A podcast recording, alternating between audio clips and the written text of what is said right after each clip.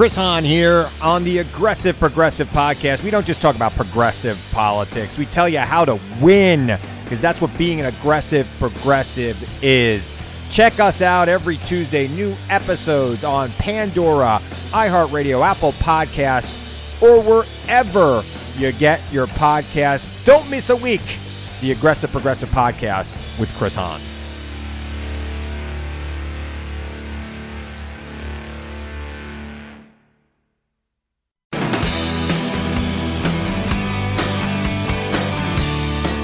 You are now listening to Bigfoot and Beyond, featuring the OG bad boys of Bigfoot, the Dr. Heckle and Mr. Jive of Squatchology, the Chip and Dale of Bigfoot, and I'm not talking about the cartoon.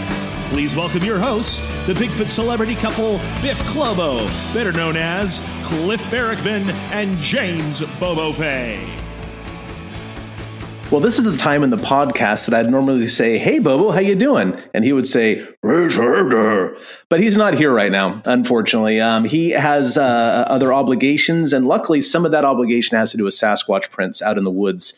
He got a report on Facebook. He's looking into at this point, and uh, we both agreed that footprints in the ground, even a possibility of footprints in the ground, is a higher priority uh, than a podcast. And I, I, hate to say that because the guest is on the line and he's hearing me say all this stuff. No, man, I agree with you yeah, nothing personal, Pat. Um, so it's up to me. It's up to me and, and you, the listener out there, to uh, to enjoy this podcast episode. And it's a good one. This is one I've been looking forward to for a while. I think you're really going to enjoy it anyway.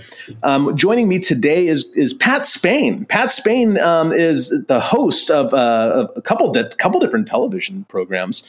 Um, Legend Hunter and Beast Hunter are his two uh, most high profile ones. Uh, Beast Hunter, of, of course, he I think when running around looking for cryptids all over the world and whatnot. But we're going to get into all that sort of stuff in a few minutes. Um, so, everybody out there, welcome Pat Spain, TV show host and general nice guy and keynote speaker and all sorts of good stuff. So, Pat, welcome to Bigfoot and Beyond with Just Cliff today. I'm so psyched to be here. Thank you very much, Cliff. This is awesome.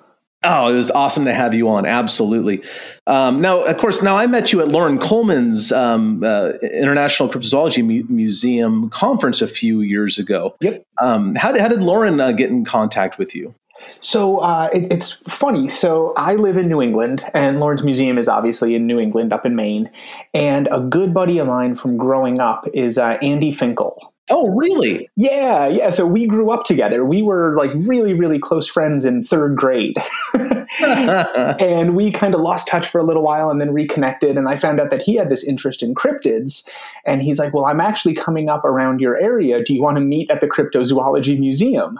And I said, I do. I would love to. that would be great. And this was, I think, the year after Beast Hunter. So I was, I had been really sick and I was just starting to feel better. And I think this might have been the first time that I actually left the house in, uh, in about a year. Now, when you say you're really sick, I, I, don't know if people know this, but you're a cancer survivor. I am. Yeah, I had stage three colon cancer that um, was diagnosed just when we finished filming um, uh, Beast Hunter. It was like a month after after wrapping filming. We were still doing some editing, and uh, yeah, that was a wild ride. I bet. Yeah, we'll get into that in a little while, but let's talk about Andy for a minute. He's great. Yeah. Oh, Andy's amazing. So I was feeling really, I was feeling better, and I was excited to get out there. And I said, yeah, let's meet up in the museum. And I said, you know what? I've heard that Loren's a really good guy. Why don't I reach out to him? You know, thinking maybe I've just done this cryptozoology show. Maybe he's heard of me. Maybe he hasn't. I have no idea. But I reached out to Loren and I said, Hey, I'm thinking about coming up to the, um, you know, my name's Pat Spain. I just did this show, Beast Hunter on Nat Geo. And he wrote back and was like, Oh, yeah, no, I loved that show. This is great. When are you coming up? And he said that he would give um, Andrew and I, uh, you know, a full tour of the museum and kind of have lunch with us and stuff. Oh, so, that's great. Yeah, that was my first connection with uh, with Loren, and then he and I stayed in touch after that. And um, I actually went to his wedding reception, which was super fun. Uh-huh. up at the museum, and I got to meet a bunch of other cryptozoologists because honestly, this world isn't. It's not that it was new to me at the time. Um, I've always, I guess, been a cryptozoologist, but I was more of an armchair cryptozoologist. I was really a field biologist is what I had done with it, with an interest in crypto and a family history of an interest in crypto. But um, I had never gone to the conferences or met any of the um, any of the people whose books I'd read. Like, of course, I'd read Loren's books and I'd read Heuvelmans' books and I've read, you know, all of these, um, you know, amazing crypto books. But I just it seemed like a, a group that I didn't know how to crack that shell. And Loren was kind of my first introduction into the world. Well, that's that's like entering a building on the top floor. One hundred percent. Yeah, no, I feel very fortunate. yeah, and of course you're a professional biologist, and it's always baffling to me. It's like why aren't all biologists essentially cryptozoologists? Like, wouldn't they just love to describe a species in a journal, right? Same, same question. Yeah, absolutely. It's shocking to me, and I think that it's people are afraid to look silly I really think that's what it comes down to. And when you first hear about some cryptids, they sound outrageous. Like you talk about the Mapinguari, and you're like, all right, so this is supposedly this giant one-eyed creature with a mouth in its chest that can kill people with its scream. You know, I'm a I'm a zoologist. I'm a uh, you know whatever whatever type of biologist you are. I'm a primatologist. Um, there's nothing in the world that looks like that. So I immediately write it off. And you go, yeah. well, why? Why would you immediately write it off when there are these persistent myths? Let's dig into it a little bit and uh, start to see. Like we know that known animals are given crazy, uh, you know, crazy details about them that aren't real. Like I, I'm a marine biologist, but through school, and um, I can't tell you how many times I've been on the beach and seen parents look at a horseshoe crab and tell their kids not to go near it because it can sting them. Hmm. And it's like, no, no, they, they're they're harmless. Like I usually say, any animal with a mouth can bite you. But in order to even be bitten by a horseshoe crab, you have to stick your fingers in their chest and let them start walking. yeah, and at that point, you kind of deserve it. Exactly. It's like getting attacked by a sloth. Like, sure, some sloths are aggressive, but if you get attacked by one, it's your fault. well, you know, there's also you mentioned something about the the uh, scream that will kill you from the Mapinguari, right? Yeah. Um, now, of course, uh, that that is clothed in folklore and mythology, right there. But you know, if you dig a little bit deeper, there are precedents for things like that. Maybe not that extreme. Um, uh, uh, say for the use of infrasound, for example, with tigers you know, tigers have infrasonic frequencies and they can stun and paralyze their prey momentarily as they're jumping on them. Well, there's no reason to think that a, a, a large animal, whether whether it's a um, you know some sort of ground sloth or a Sasquatch-like creature living in Brazil, being able to do the same thing. So if you just scratch the surface, that there's some reality behind all this stuff. You know, hundred percent. Yeah, look look at what a blue whale can do. Anyone who's been near a blue whale, you know, they they can stun people. Humans will be knocked unconscious by you know some of the uh, yeah, some of the supersonic sounds that they can produce. So, I mean, this is not unheard of in nature. And if you even dig further than that and start to really talk to the people who live in the area, which you and I have had the opportunity to do, yeah, um, and you start to hear that it's it's not so much that the sound can kill you, but more that it will disrupt your life so much to the point where you may as well be dead. Like it's really, it's connecting. My favorite part about doing Beast Hunter was looking at it from a cultural anthropology perspective. And that was what, um, that was really the thing that I was the most proud of with that series was to be able to look at it from the perspective of the individuals who live in the area and who experience this animal, you know, or the, the, the myths around these animals on a daily basis and to really hear it from them and one of the most kind of aha moments I had on the entire series was um, in Sumatra. I was talking to a gentleman who had seen Orang Pendek, and I was skeptical and was questioning him because all of the descriptions that he was making sounded like a gibbon to me, just sounded like a gibbon. And um, he caught on really quickly that I thought that this was a gibbon, and he just started laughing. And I said, "Oh, you know, I'm sorry. I'm not trying to be a jerk. Like, I, I, I just want to. I really want to understand." And he goes, "Man, all you Westerners, like, you, you don't get it. You know, you you don't believe that an animal is real until some white guy has given it a funny name. Yeah, or killed it, which yeah. is a stepping stone to it. You know." And, I, and it was like it stopped me in my tracks, and I was like, "Oh."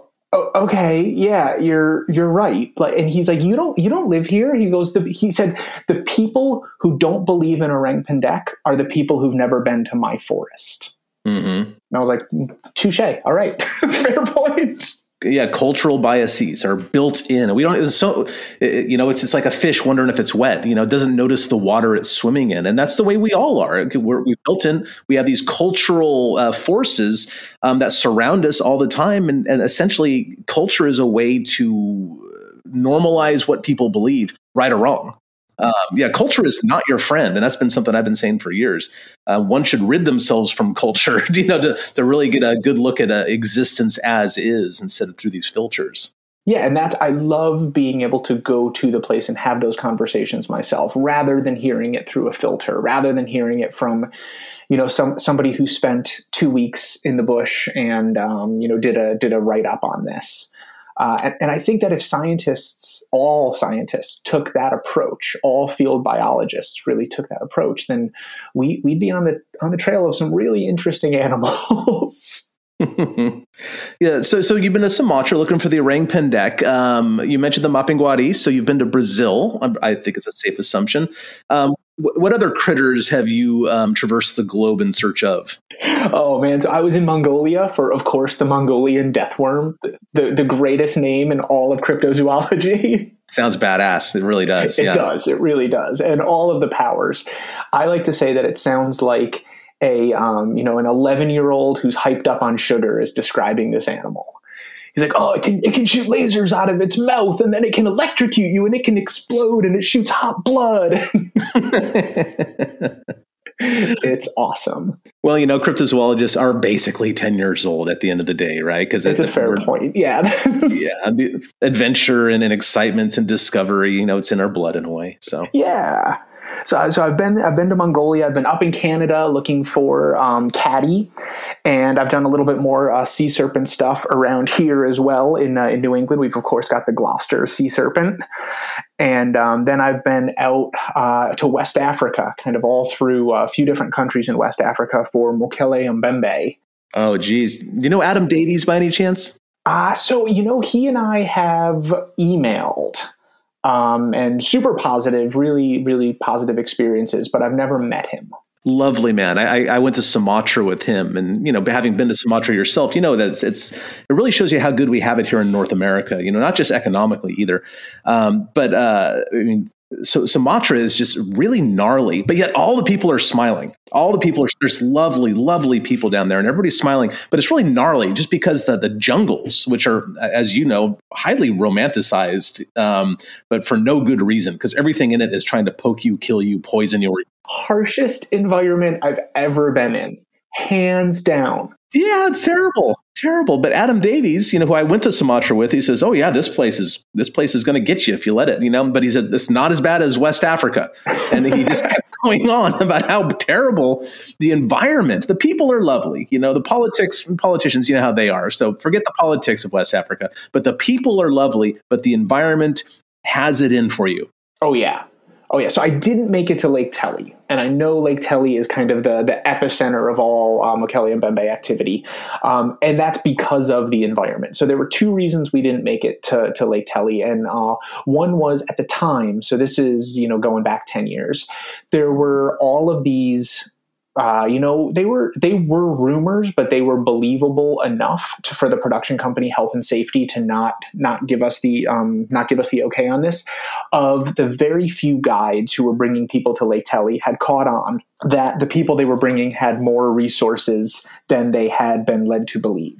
So there were a couple examples where they had brought people out and then um, refused to lead them back or even worse uh, taken hostages um, in order to demand a ransom.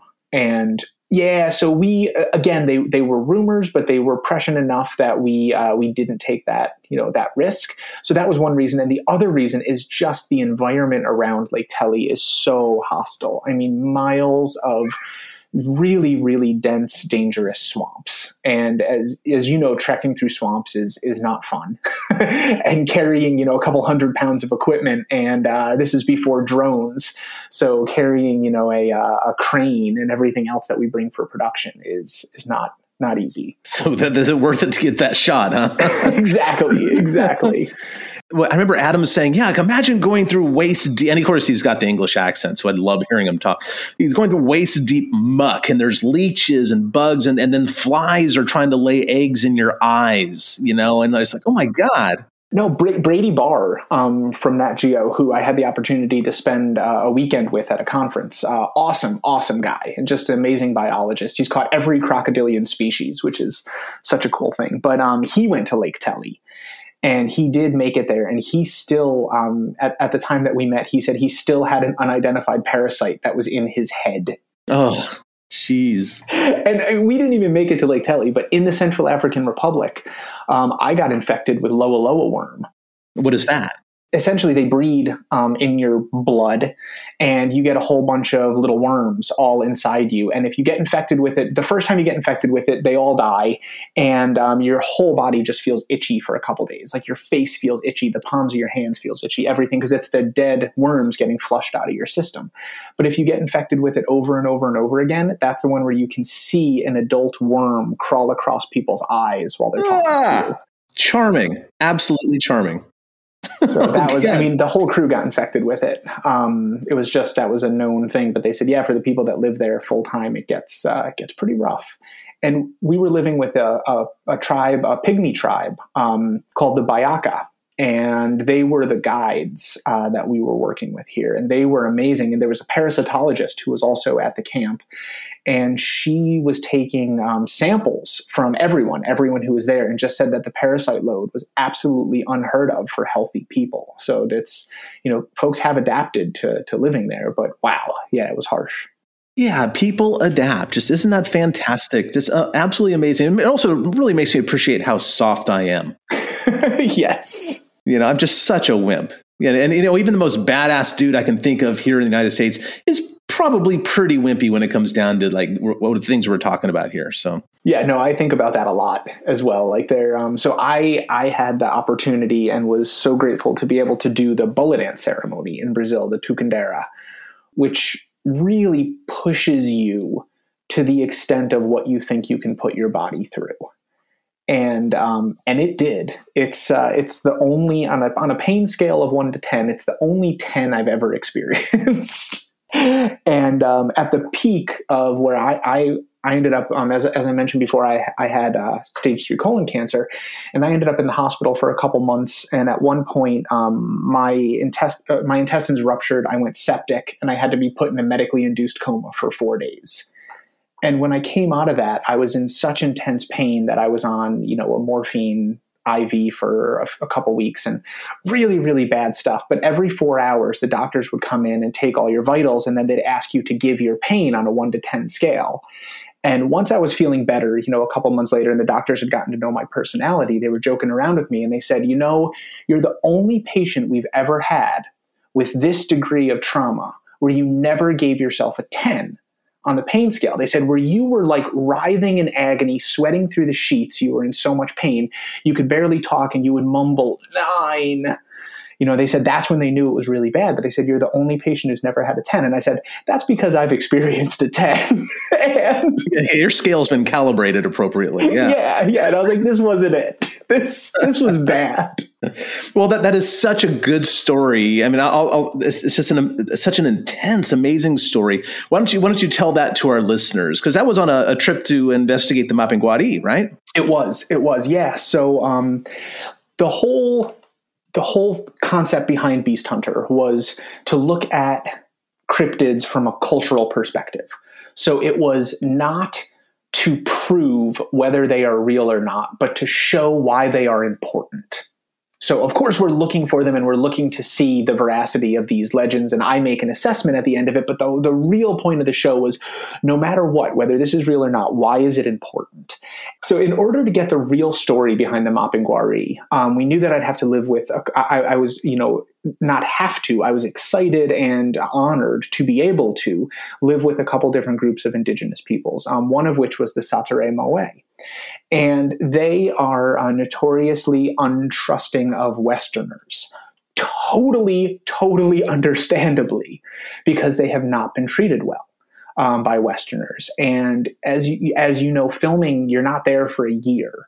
I'm not able to kind of gain their confidence and gain their trust and tell them that I'm I'm not here to exploit you. I'm not here to take advantage of you. I'm here to learn from you.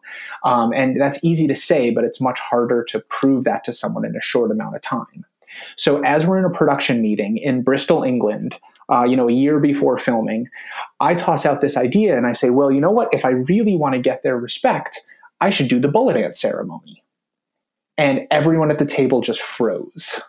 And they went, no, no, you should not.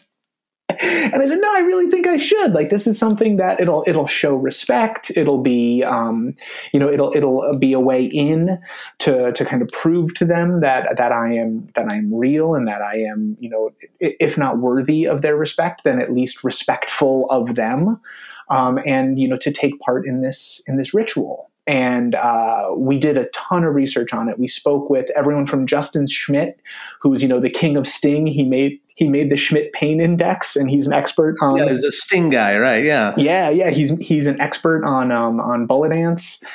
And we met with a bunch of other bullet ant experts and talked to uh, um, Steve Backshall's production company because he was the first Westerner to do the bullet ant ceremony, and I, uh, they believed I was going to be the second and got it down to essentially they could guarantee they could not guarantee that I wouldn't die, but they could come pretty close to guaranteeing I wouldn't die. But the main concern was what mental effect it would have. During or long term? Long term. Mm, okay. So I signed a whole bunch of waivers. I stated that it was my idea. I was not being forced into this. I was, you know, and everyone is still super hesitant.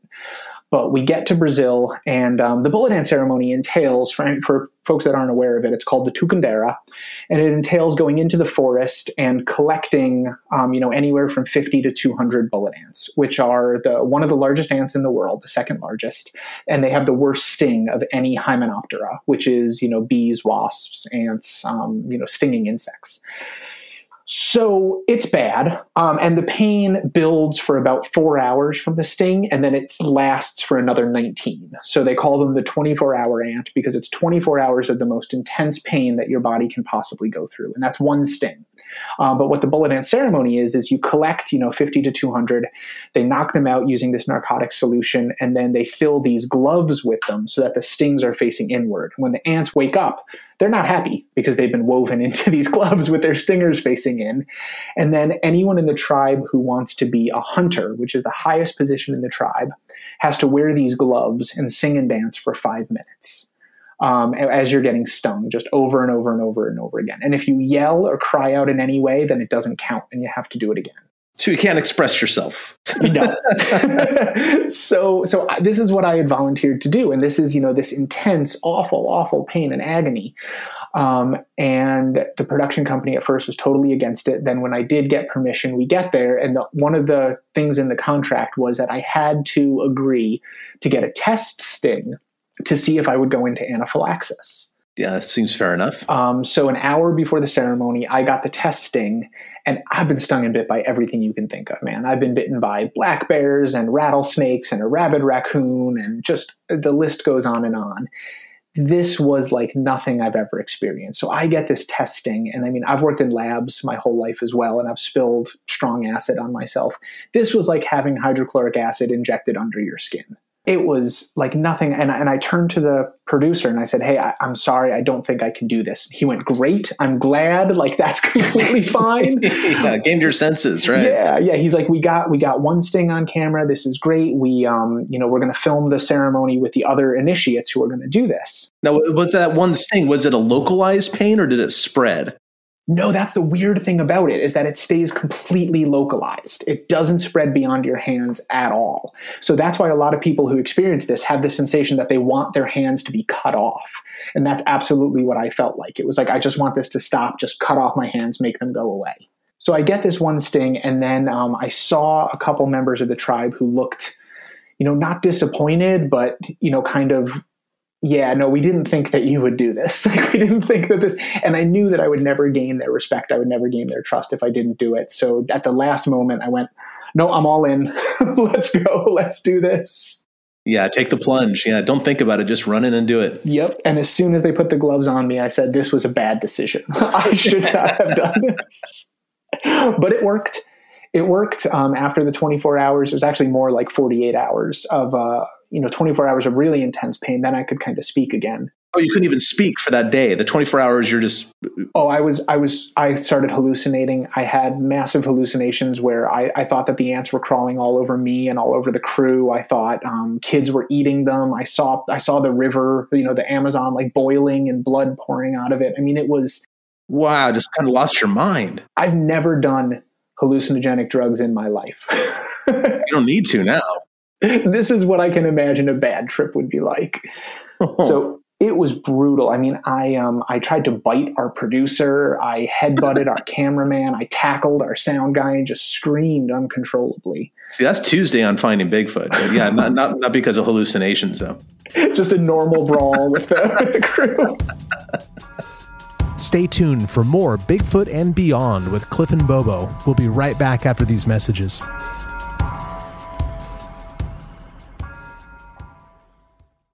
Sonidos of our music. Sonidos of our voices. Sonidos of our stories.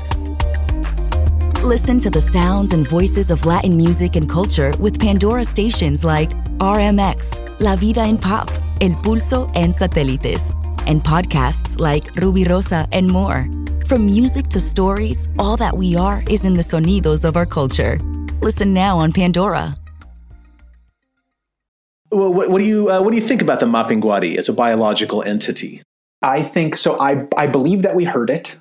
I believe that there was one night that we were there in a forest, um, in a forest where it had been heard before. And what I found about the scream is that it's not that it kills you, but if you even hear this animal, you have to move your entire village, your family, everything out of earshot. So you have to go away from wherever this animal is, which in my mind creates natural gamers. It creates a natural um, nature preserve. Oh yeah, yeah. These are uh, the the um, Moe are a contacted tribe. That means that they do have limited contact with Westerners, but you have to go through a physical. You have to get special permission from the from the Brazilian government. Everything else, just beyond their territory, are uncontacted tribes no contact whatsoever with the outside world. So, no one from the West, no one from the outside world is going to this region. And those that are are only going where the tribes are. So, if the tribes are moving out of this area, it creates a nature preserve. And that is where an animal like the Mapinguari could survive. So I believe, just as David Oren uh, does, Dr. Dr. Oren, that it is a, a, a surviving population of ground sloth. I was down there for about two weeks, and we spoke to a variety of witnesses, and it was kind of split down the middle um, in their in their physical description of, of what they observed. And the name was uniformly Mapinguari, no matter what they what, no matter what they saw, they always put that word on it. But about half of them described a very large animal with long claws and you know basically a giant ground sloth, just like uh, Dr. Oren, who we also met with, uh, um, advocates. But the other half, they described it as a monkey with no tail walking on two legs. Did you get both descriptions while you were down there as well, or uh, just one? So the, the, second description we only got secondhand. So we didn't include it in the episode because it wasn't from any of the actual eyewitnesses that we uh, that we met with. But I have heard that, um, and that was a secondhand description that we got was the monkey with no tail walking on two legs. So in in my mind, much like a orang pendek, there's quite possibly two different animals that are being described. Yeah, yeah, that's what I would think as well. It seems that the Sasquatch range, or you know, or, or some close relative thereof, um, does in fact go down into South America. Uh, just that nobody's really bothered compiling the stories yet, you know, because that's that's why we know about it from the Pacific Northwest is because all the early Bigfoot researchers were writing here. Um, but no one, no one has done that to South America yet, to my knowledge. So no, no, I don't think with uh, with a degree of kind of scientific accuracy that, that we've seen with the Pacific Northwest. I think a lot of it is due to the region, due to the difficulty of getting down there and to getting all of the necessary permits and the, you know, the visa and everything else. And the it, it's it's a lot. It's a lot. Without a production company, I would not have been able to do ninety percent of the research that I did and um, without the backing of you know an amazing organization like Nat Geo, I wouldn't have had the the door opened to a lot of the experiences that I was able to do. I mean that that little uh, you know yellow rectangle gets you into places that that it's it's pretty remarkable. Well, yeah, you know that's something that Loren Coleman um, has rightly pointed out again and again is that the last 10, 15, 20 years, um, most cryptid research has been funded by reality television shows, essentially.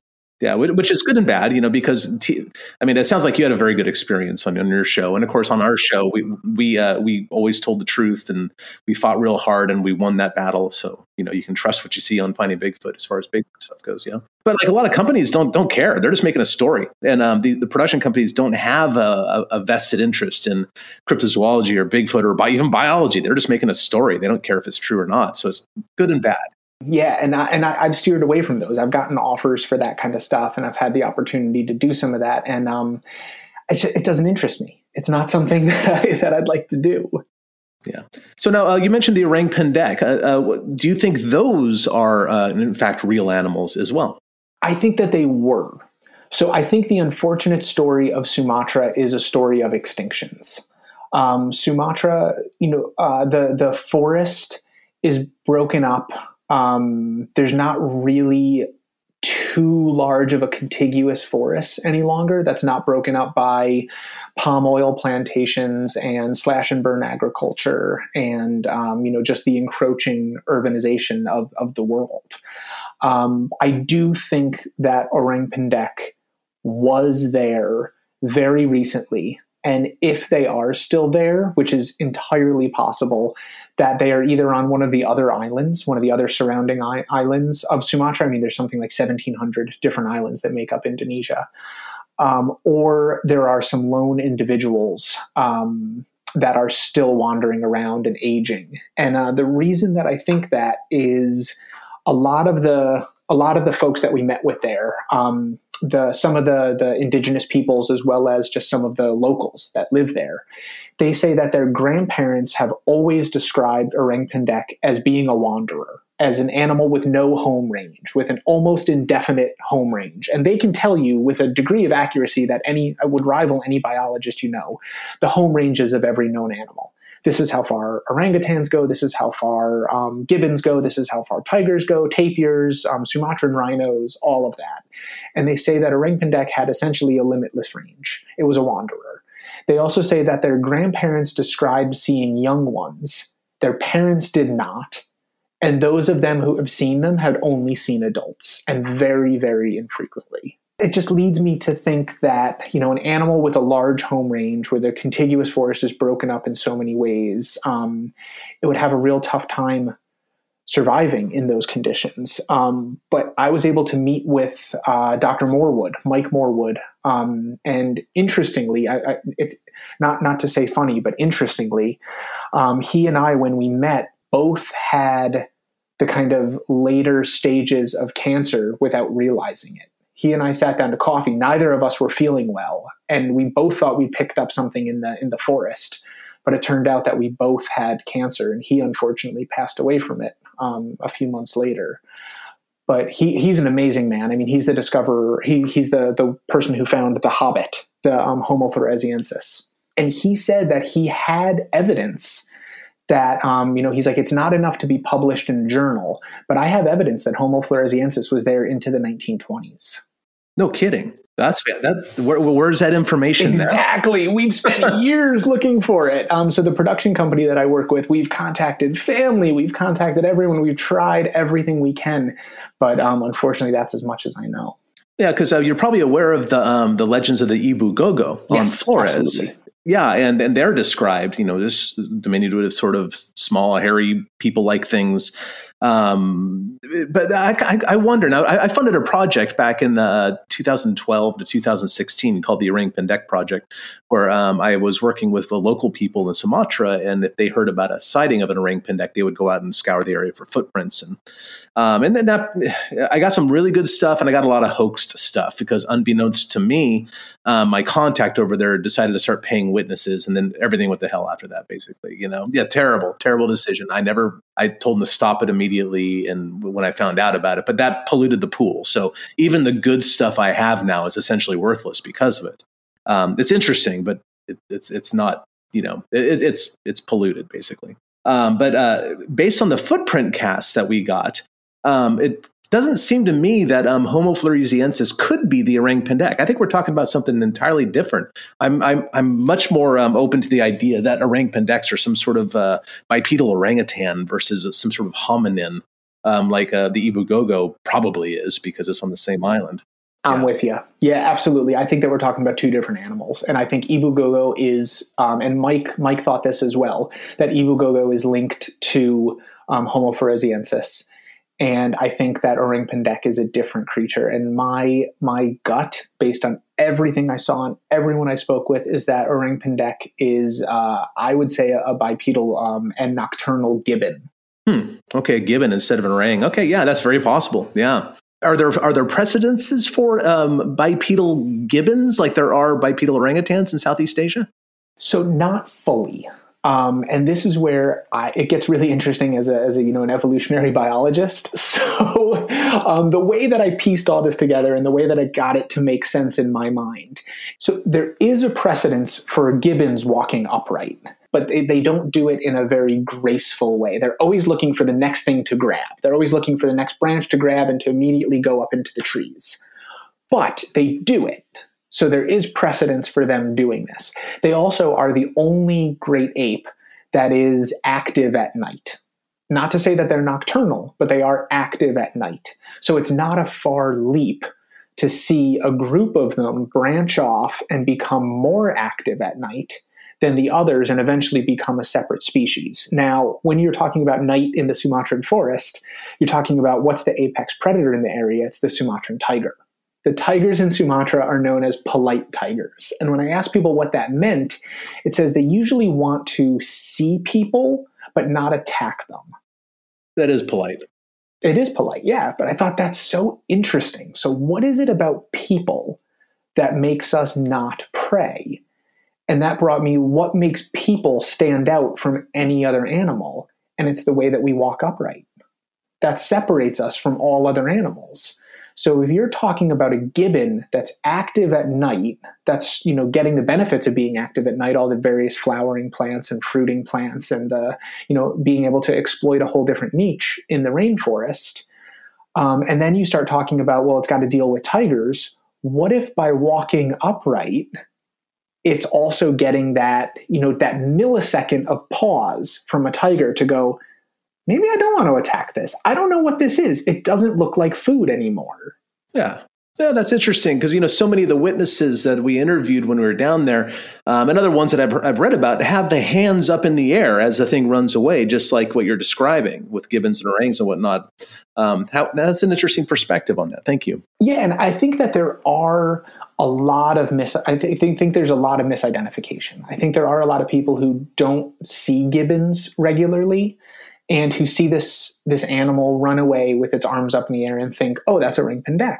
But in reality, they are seeing a gibbon. But there's enough sightings from people who are very, very familiar with gibbons and orangs, um, where they do know that this is a distinct animal and it, it, and it walks and it behaves in a very distinct way, and it even has a different call than what we would describe as a gibbon call, different coloration, all of that. Um, that I think there's enough to say that I, I believe there is there is or recently was a different species. Stay tuned for more Bigfoot and Beyond with Cliff and Bobo. We'll be right back after these messages.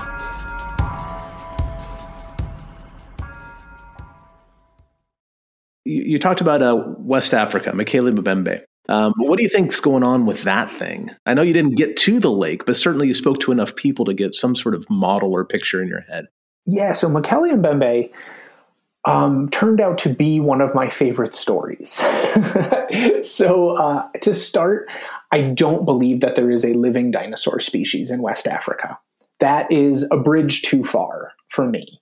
Um, but I think that the story is necessary for the area. And the, the reason I feel that is um, the, the different peoples that I was living with over there, the the Baka and the Bayaka, collectively called the Aka people. Um, it's the the pygmy tribes that are most frequently associated with Mokele Mbembe sightings. And it's a harsh environment. It's a very, very, very harsh environment. And it's really strength and bravery are rewarded amongst all else. Um, and people go missing, people disappear. Most of the fishermen who are on the riverways there cannot swim. And when I asked why, um, it was a, a, very, you know, Euro-Westerner kind of moment. And I felt ashamed having not thought of this. But the rivers are a dangerous place. No one's going in there for fun. You're not playing and splashing and learning to swim as a child the way that we are in the States. It was a total, you know, cultural moment. So most of the fishermen can't swim. And if a canoe tips over, that fisherman's just unfortunately never going to be seen again. Um, but culturally, that's a hard pill to swallow. Um, and having the existence of Mokele Mbembe gives people an out that they may not have had otherwise. And what I mean by that is if um, when I ask people, you know, oh, what do you do if you see a crocodile? And they say, oh, I have my machete on me. It's fine. I don't worry about crocodiles. And I said, okay, well, what do you do if you see, you know, uh, a giant, giant monitor lizard? Oh, you know, I've got, I've got my machete. I've got my arrows. I'm all set. I don't worry about those. What do you do if you see Mokele Bembe? We get the hell out of there. like that's, that's the thing that you don't mess with. Yeah, like the unstoppable force that could get anyone, no matter how badass they are. Exactly. So if you say, I'm not going to go down to the river at night because there are crocodiles, people will laugh at you. But if you say, I'm not going to go down to the river at night because there's Mokele Bembe, everyone goes, Oh, yeah, smart man. Good job. Yeah, don't do that. So it's almost like a. It's almost like a culturally acceptable out to make a smart decision that you don't have to make an excuse for. And when someone's canoe, when someone doesn't come back from a fishing expedition, it's, you know, oh, you know, we, we haven't seen, um, you know, we haven't seen James in three days, but he was the best fisherman we've ever seen. He could navigate those waters better than anyone else. And yes, the rivers are flowing much stronger now than they were before due to climate change. And the rocks are, are harder to navigate. And we've seen people hit the rocks, but there's no way that happened to James. It must have been Mokele Mbembe. Now, when you were over in Africa, did you hear any stories about unknown hominoids of any sort? Because so few stories leak out of Africa, um, much like South America, like we were talking about earlier. Mm-hmm. Um, so we did, we did, and it was interesting because I kept on getting sidetracked and wanting to chase down all of these other stories. Um, but it was it was very similar to what we heard here from um, you know, from from the U.S. It was well, there are these, you know, large, hairy. Uh, it's not a gorilla, it's not a chimp, it's something else, and no one takes this seriously. But you know, we we've seen them, and this was not in the swampy regions, but more in the forest. And you know, we it wasn't a story that we were there to tell, so I didn't really get to follow up on any of them. But we did hear a few people talk about them, um, and they were in regions that have mountain gorilla or that have forest gorillas rather. So it was hard to know whether it was a mistaken identity thing or not. We didn't get to dig into it, but it would be very interesting. Uh, have you have you read? Uh, I always bring it up with guests who have been to um, Africa and looked for these things. Have you read um, that book by Gareth Patterson, uh, Beyond the Secret Elephants? No, I haven't. Uh, Gareth Patterson, if you don't know who he is, he was like the sidekick of the guy in the you know the lion dude in the '70s movie Born Free. Yes, yeah, he was like the sidekick. He was like his apprentice at the time, but now he's gone on to become this world-renowned naturalist. Um, and uh, he took it upon himself to study these elephants in South Africa because uh, um, he, he, had heard that they had gone extinct, at least almost extinct, down to one matriarch. And so he started looking into this area, South Africa, the southernmost um, population of elephants in the world, and discovered that no, rangers are wrong, biologists are wrong. There's like 20 of these things. There's like more than two dozen of these things roaming around. It's not just just one left in this troop anymore in this in this in this herd. Um, but while he's doing his uh, his elephant research, he started seeing these Sasquatch like animals. You know, six, seven feet tall, and taking stories from the locals and all that stuff. I think he's had several sightings at this point. We had him on as a guest in the podcast, but you might be very interested in that book. Yeah, no, I'll, I'll absolutely check that out. That's amazing. Yeah, I'll, I'll send you a link. Please do. Yeah. I'm assuming you've been to Loch Ness. Is that a safe assumption? I have. Yeah, I actually filmed an unaired pilot of a of a series um, where we were we assembled a team of all different, you know, from all different backgrounds, and we were going to do a whole series on Loch Ness. But we just did the first episode, which was really fun, and I got some really good scotch out of it. Yeah, it turns out that you know, you know, when we went there, they say, um, you know, they, they sometimes give you a packet to kind of acclimate you to think what's going on and whatnot. In the packet, it says, um, "Don't forget, in Scotland, they call Scotch whiskey." right. Well, duh. Yeah, that makes sense, right? yep. Well, what do you think is going on with the Loch Ness thing? Yeah, I think I think again, I think that they're really fun and interesting stories. But man, I, I I didn't see anything or hear anything that was going to convince me otherwise that there's that there's something really there. Um, the whole premise that I had of going into that is I could believe it if there are these big tunnels that open up into the ocean, and unfortunately there are not. There's a couple channels, there's a couple canals, um, but there's nothing where a large animal could pass through undetected to get to the open ocean, because otherwise you're talking about a body of water where I mean there are, there are salmon, there are some some large fish, but um, seals make their way up too, right? Very very infrequently, and they're usually seen coming and going as well. So it's um, I think it's mistaken identity. Yeah, see, because I, I think that it's real, and, and let me let me explain why. And and, um, and of course, I when I was there, I got to go on the boat and you know do all that stuff, but I didn't see anything either. But the reason I think it's real is is um, the the the the stories that come out worldwide in that latitude of river monsters river snake serpents and stuff, you know, from the west coast of North America. You know, the first time I ran across witnesses and stories of these things, I was on a Bigfoot trip on the Klamath River in 2008, filming for uh, Monster Quest um, I was talking to people about Sasquatches and said, I haven't seen one of those. I've heard them, but I, you know, I saw one of those river serpents. I go, what? And like in a four or five day period, I picked up like six stories, four or five, six stories about these things, and they matched and stuff. Then I started hearing about other stories in other parts of the world, and all the descriptions to me um, sound like a big old eel, like some sort of giant, because they're clearly not dinosaurs, you know, because they'd be coming up for air all the time. But so they've got to be some sort of fish, and an eel matches the description pretty well, some sort of giant 15 foot long eel or something like that, or 20 foot long eel. Um, and, and it always has to do with the salmon runs like on the Klamath River, the native people there were telling me, um, it's like, yeah, we, we haven't seen one of those for a while, but the salmon runs have been terrible. They're kind of going extinct. And then a few years after that, in 2011 or 12, they had a really good salmon run and there was a sighting, right? So then I started thinking about, okay, Loch Ness yeah, maybe that's what we're going going with because there is a salmon run and there is a ri- the Inverness River goes right up into it and um and I don't have any being being in the Pacific Northwest where I am I have no problem with a large you know 15 20 30 foot long slithery snaky thing um, making its way through Inverness at night because steelhead and salmon make their way up through you know six inches of water at night to avoid predators um, so it's not that far of a stretch. But the the clincher that, that that's always been my hypothesis because worldwide at that latitude there are stories of similar things. So I think it's an ocean going, you know, temperate water sort of critter that comes up follows the salmon run.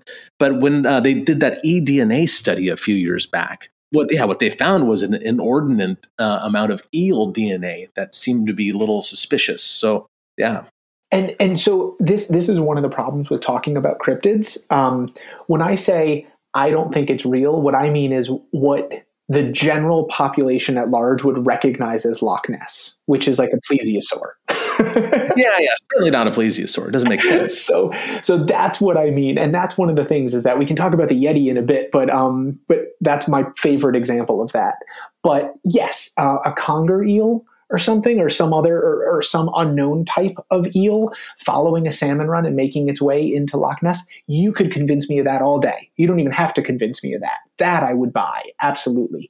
But what I meant is I don't think that there's a plesiosaur or a anything that would meet the general public's description of Loch Ness. Okay, I'm totally with you on that one, but I, I, want to keep the door open a little bit for that eel hypothesis. Absolutely, know? yeah, and that's that's one of my favorite things about this is um, so if the Yeti, I um, I absolutely believe that there is veracity to these accounts, but I think that it's nearly impossible for the general public to prove or to accept most cryptids when there's a biological explanation. And what I mean by that is the mopping Mapinguari, unless you find an animal that has a mouth in its chest and one eye and kills people with the screams, then they say, no, you didn't find the Mapinguari. It's really cool that you found a giant ground sloth, but that's not the Mapinguari.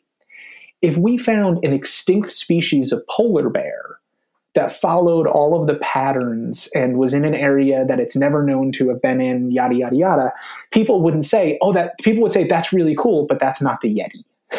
mm-hmm. And that's the difficulty. Like you were just saying, if we found a new species of eel in Loch Ness. That's amazing and it's, you know, biologically interesting. biologists would love that. There are some cryptozoologists that would love that, but there's a lot of people that would go, yeah, that's cool, but that's not the Loch Ness monster. Yeah. It's our own idea superimposed over the reality. Um, and, and, and, frankly, our own ideas of any sort of reality rarely match up to what reality is. And is, even of known animals. Yeah, yeah, even of known animals, exactly. Yeah, but that's what makes it exciting. Yeah, it's, it's fantastic. Yeah, let, us let's kind of pulling the strings apart in that knot a little bit to try to get to the root of it all. Um, so now uh, you brought up the Yeti, of course, and um, uh, uh, people who are, are, well versed in the Yeti literature um, know that there's three different kinds of Yetis described. Uh, the big Bigfoot kind of Yeti, you know, and then uh, there's a smaller ape-like species that there's been footprints, um, really interesting footprints uh, retrieved from, and of course the bear, and um, that Brian Sykes tested, you know, the, a bear hair and proved that the bear hair had bear DNA in it, which is ridiculous. I think. Yeah, yeah. That's the production company that I that I that's Icon Films that found that sample. This was a hair sample that was found in a cave. Yeah, no, it, it's it's unreal. It's really really cool. Yeah. Oh, fantastic! Um, so, so, so the Yeti thing. Do you think that most Yeti stories are are uh, explained by the bear species that is present in the same area, or do you think that there's some sort of hominoid thing going on?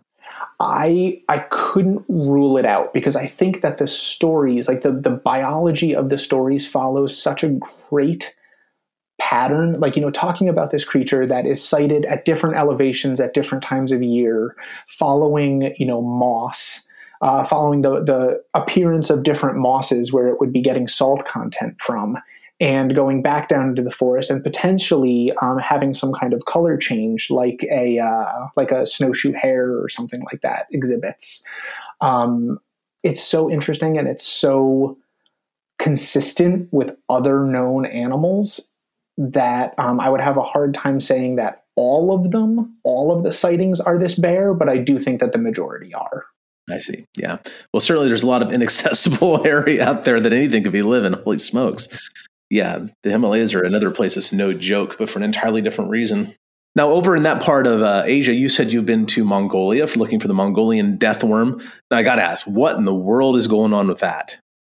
so, um, I, it, it's one that we didn't originally include in the pitch for the series because it's such a hard sell to, to say that this is out there. But after a lot of back and forth and a lot of um, you know times where I had to admit that I was showing the bias that I tend to accuse other biologists of having by immediately writing it off, um, we start to look at all of the traits that it's supposed to have, and you do find all of them in nature, just not all combined in one creature. Um, and it's such it's a region of the world that's so underexplored and so um, underfilmed and shown that it I, I finally did get on board with this is going to be a great story. I did not expect to find a Mongolian death worm, but I expected to find a really amazing legend, and we did.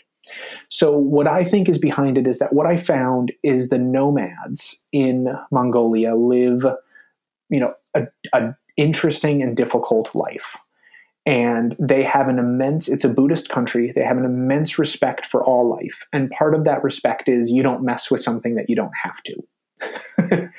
So uh, you know there's there's a, a lot of legends and stories about horses as being the the kind of epitome of good within the desert. And the horse takes on all of the traits of the gobi as all of the positive aspects of the gobi. And the Mongolian death worm is kind of the foil to that, to all of the harshness and all of the, you know, the difficulties and all of the things that you face for survival every day are kind of embodied in the Mongolian deathworm. Um, I don't think that it's a boogeyman. I don't think it's something where, you know, you warn kids not to go out into the desert because they might find a Mongolian death worm. The way that I heard it kind of the, the stories told around the campfire and told to other kids, they talk about it just like it's any other animal and just like any other animal, if you're not going to eat it, you don't mess with it. yeah. And you know, you don't mess with this because it's dangerous. But the the nomads that we were living with had these incredibly detailed stories about the dangers of every animal we saw. So when we weren't filming, I would just go out and catch stuff because that's what I do. And I caught this little um, grass snake you know, and it was it was really really fast. It struck over and over and over again, but the thing's got a tiny mouth. I didn't get, you know, it, it hit me with its face a couple dozen times, but I, I, think it broke the skin once. But I mean, no danger here at all. It's not venomous. It's got no harm. And I picked it up, and these huge, hulking, football player looking dudes lost their minds. Why would you do that? Put that down. What's wrong with you? And I said, oh, well, well, what is it? Tell me about it. And they said, that snake will shoot through a camel and impale you while you're riding on your camel through the desert. Whoa. And I was like, oh, no. really? No, it won't. but tell me more. so, um, and they're saying, you know, it's because of how fast it strikes. And when you start to put it together and you start to see, um, you know, nobody saw this happen, but they saw, you know, bodies. They've, they've seen bodies, and the bodies have a hole in it. And these snakes are around. Well, these snakes oh. eat insects and small animals, which would be around a corpse if you find a corpse. You know, there's insects and small animals. Those prey items might attract the snake. So you come upon a corpse in the desert, you see the snake around there, you see holes in the body from scavengers and from other things. You put those two together and say, nope, don't go near those snakes. They can shoot through and kill you. I'll, I'll be careful. Exactly. Yeah. So so better be safe than sorry. So they did that. There was another one, um, a toad-faced agama, which is just a cute little lizard. Looks kind of like a horned lizard. Great name though. Yeah, great, great name, right? Toad-faced agama. Yeah, they're awesome. So I caught one of those, and it was the same kind of reaction. And they're like, "No, no, no, those eat babies." I'm like, "Well, they baby crickets," but so they had all of these legends around known animals, and really, what it came down to is just you know they didn't they they never wanted us to kill any animal. We weren't on an expedition that did, would do that anyway. But it was like no respect all life leave it where it is don't go near it don't touch it. I mean we were pulling camel ticks off of ourselves and they were like oh i know they're really gross and annoying but please just put them back out in the desert where they belong. Like they shouldn't be on you but it's not their fault. They're just doing what ticks do. Well that's kind of sweet yeah. So, and, and that's how they treat the Mongolian deathworm too. Like when you read all of the legends of the Mongolian deathworm, all of the people who got killed by it messed with it. they poked it with a stick. They dumped gasoline over it. They stomped on it. They, you know, no one was just minding their own business and a Mongolian deathworm came over and attacked them. Yeah, yeah, we're we're not prey items for such things, I imagine.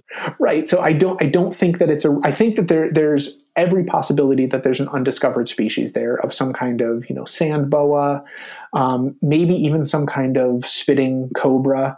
You know, something uh, that's in like in in just over the border in China. There there are a couple spitting snakes. Uh, it's not out of the question to think that they could have made their way to there. There could be a burrowing animal like a, uh, you know an amphisbaena or a sandfish or something that you could be mistaken, and then the all of the traits of it have just been extrapolated over the years based on you know the overarching view of don't mess with it if you don't have to. What what what would you like to do or go look for that you have not had a chance to do so yet? I'd love to get back to Sumatra, man. I really, really want to get back to Sumatra and Brazil for um, for the the Mapinguari and for the um, Orang Pendek because I, I just I feel like I left I left those unfinished. We didn't have the time or the uh, the resources to really dig in the way that I would love to. Um, so I'd love to get back there. I'd love to do more more Sasquatch research. To be honest with you, it's it's in our country um, and Canada, of course. But it's um, it's one of the more I mean, accessible isn't the right words, but it's it's one of the more. Um, no, I think accessible is a good word for that. Yeah, actually, yeah, yeah, it's it's right there. It's right there, right? And I've I've never had the chance. I would I would really really love to take some time and go up and uh, and do some real walks through the woods myself and some hikes and some you know go to the, the heavily sighted populations. And while i was talking to the in british columbia to the um, the first nations up there they had some really really great stories. I'd love to get up there. I mean we were looking for caddy but um, i got to talk to them about bigfoot as well and their thoughts behind it. And i would love to dig into that I know you're a, you're a, you're a biologist, you're a professional biologist. That's probably your um, your nine to five sort of regular living. But you're also a, a, keynote speaker at a variety of events, not only about your adventures, but also about like the surviving cancer and and just a variety of of stuff, right? Mm-hmm. So uh, tell us a little bit about that. Or do you have any gigs coming up? And I know it's COVID right now. There aren't a lot of gigs to be had, but are, is there anything that you'd like to, our listeners to be aware of? Sure. Yeah. Um, so I, I have been hunkered down due to COVID, and um, I know every animal on all the life cycles of all of the animals that live in my backyard at this point, which is awesome. my daughter's six and she and I have gotten out there every day, even in the winter, finding everything we can get our hands on. But um, as far as the, the outside gigs go, um, I filmed a few pilots here and there, um, nothing that's taken off. I filmed uh, a couple different episodes of things um, here and there, but I've, I've, also, yeah, I've done a few, uh, few talks and I'm always, always up for more kind of remote uh, speeches. And once the world reopens, more in-person talks. And uh, my website is patspain.com so people can contact me there for those speaking opportunities. And I took the time over um, COVID to finalize uh, six different books. So I've just finished six books that have been accepted for publication. And um, I've got the final drafts in right now. I've got the covers all sorted. An amazing artist named uh, Dia Moeller, who is a tattoo artist who did my bullet ant tattoo, um, drew the covers, and they're, they're, gorgeous. And those should be coming out uh, later this year. Six books. Six books. Yeah. I didn't even write one. I, hold, you're writing six. So it started as one book, and um, I wrote about 700 pages, and I knew that that was too much. so, so when I found a publisher, I figured that they would tell me just which parts to cut out. And what was really rewarding for me was they liked it all but they agreed that it was too much. So they ended up breaking it up into six books and asking me to bulk up each one of the six. Oh, you already been done writing after 700 pages. nope, nope. So I so I did that, and uh, that was a wild experience, but really fun. So I'm really proud of those. And uh, the name of the series is On the Hunt, and uh, each one. So there's five that are about a different cryptid, um, but really they're more of just kind of dark, funny travel stories. It's um, it's you know all the crazy things that happen when you're on the road and when you're experiencing these different you know places and uh, and then there's one chapter about the cryptid in each one of those five and then the sixth one is sort of a bridge book and it's how how I started doing this, what my background is, um, and my cancer story. So how that kind of derailed everything and how I got back on track. And I tell it all through the lens of this trip that I took on my 31st 31st birth, my 32nd birthday of going up to Manitoba, Canada to lay down in the, the pit of garter snakes, which is the largest concentration of snakes on earth. There's a little over 200,000 snakes in this one small area that's like the size of my office. And I got special permission from the government to go up and lay down in this pit of snakes and film an episode of my web show up there. And that kind of brought me back from the from the depths. Well, Pat, it has been a great conversation. You're such an interesting person. Um, I'm so pleased that we crossed paths a couple years ago, and we can we've stayed in touch all this time. Um, if there's ever anything I can do for you, if you're ever out on the West Coast, I'd love to have you drop by my Bigfoot museum. I'll take you out to the woods. Maybe we can hear one of these things. Um, yeah, anything I can do for you at any time, just go ahead and reach out. I'm happy to help. Okay. Awesome, and same here. Uh, when you when you when you're back in Boston, when the world reopens, let me know. I'll show you all around, and maybe we can do something up in the woods around here. That'd be great. I'm so sorry Bobo wasn't here today for it. You have to meet him another time. But thank you so much for coming on the podcast. Thank you. I really appreciate it. This was this was great. Okay, Pat, take it easy. Well, there you go, listeners. Um, Pat Spain, all around nice guy. You can see why I love this guy. You know, I met him at Loren's conference a few years ago. We've been friends ever since. Um, haven't had much FaceTime with him, of course, but we do speak every once in a while. Uh, and what a great resource. This guy's an adventurer, a legitimate biologist, um, and interested in a lot of the weird stuff I am too. So, what a great resource to have. And I hope you enjoyed the conversation. Um, if you did enjoy the conversation, tell everybody in the world you know about uh, the podcast. Um, you know, phone phone the neighbors, wake the kids, scream it out. You know, on the lawn, yell at some kids, that sort of stuff. Hey, if you're listening to Cliff and Bobo's podcast, you should. Um, and then do what you need to do to spread the word. We really, really appreciate it. And other than that, this is when Bobo would say, "Keep it squatchy."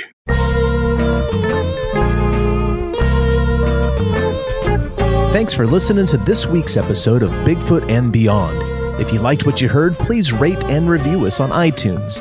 Subscribe to Bigfoot and Beyond wherever you get your podcasts, and follow us on Facebook and Instagram at Bigfoot and Beyond Podcast. You can find us on Twitter at Bigfoot and Beyond, that's an N in the middle, and tweet us your thoughts and questions with the hashtag Bigfoot and Beyond.